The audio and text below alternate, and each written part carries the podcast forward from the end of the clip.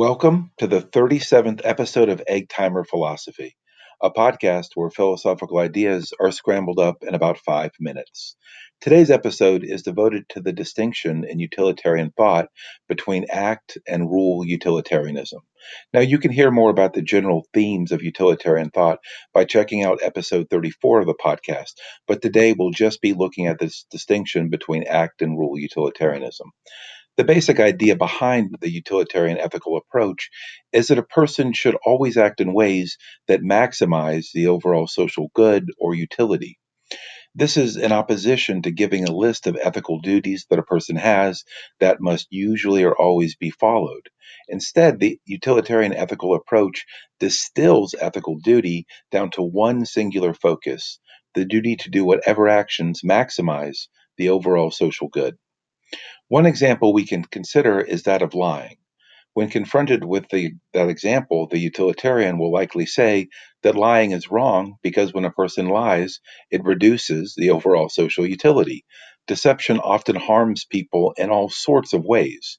If you promise someone that you will meet them to see a movie and then just decide not to show up because you're not feeling like it, then that person's day is potentially ruined, and they would have been much better off if the promise was never made at all.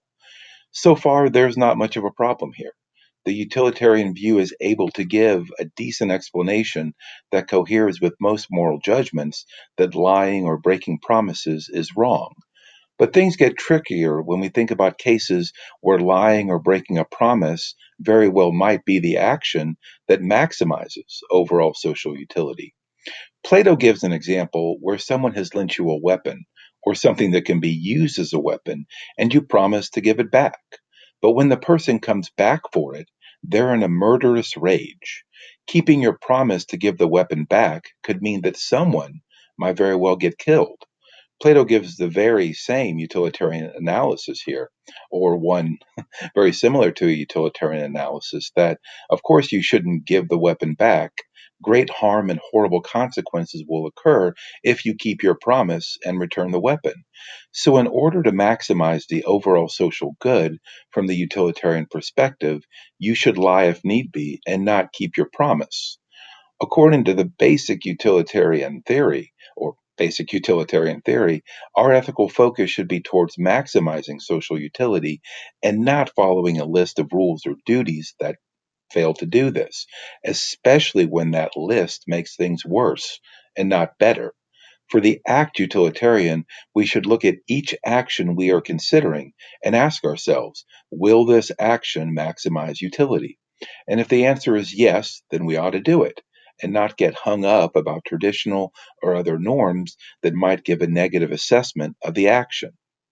But some have found this act utilitarian approach objectionable because it could allow for anything to be done in the name of maximizing social utility. We saw how this might work for cases of lying or breaking a promise, but things don't stop there. If cases exist where even something like killing an innocent person would maximize overall social utility, then the act utilitarian is in the uncomfortable spot of ethically sanctioning this act or any other act that maximizes overall social utility. At first, the utilitarian seems to have two options either bite the bullet in these examples and just support the idea that in some cases utilitarianism allows for acts that most people will view as wrong, or abandon utilitarian theory altogether. But some utilitarians, most notably John Stuart Mill, have attempted to carve out a third option in the form of rule utilitarianism. Unlike act utilitarianism, rule utilitarianism says that we should endorse rules which tend to maximize overall utility and not focus so much on specific actions. So, take the example of lying again. With this new rule utilitarian approach, we can ask would a rule barring lying tend to maximize overall social utility? The answer there does seem to be yes. And with that yes answer, the rule utilitarian will say, all right, then you should simply follow the rule of not lying because following that rule will tend to maximize overall social utility. Rule utilitarianism is a strategy to deal with the troubling examples where doing a certain action to promote utility also means doing something like lying, which many will see as wrong. Rule utilitarianism is an inventive way to deal with a long-standing problem for the, util- for the utilitarian, utilitarian generally, but it suffers from two major drawbacks. The first problem is that the rule utilitarian approach is going to have trouble with Plato's earlier example of returning the weapon to someone in a murderous rage. If the rule is simply just keep your promises, then you are stuck thinking that the right ethical thing to do is to return the weapon. Now, a rule utilitarian might try to address this drawback by drawing up a more specific rule, something like keep your promises unless doing so will cause great harm. That strategy might work, but it risks turning the rule utilitarian perspective into little more than just a bunch of strung together ad hoc rules made up with little clarity to continually deal with tough cases. The second and more difficult problem is an objection from the act utilitarian that the rule utilitarian has abandoned the principles of utilitarianism and exchanged them for a fetishism about rules. We can imagine the act utilitarian saying, utilitarians are supposed to care about maximizing social utility, not following rules per se. When following a rule means not maximizing social utility, then so much the worse for the rule.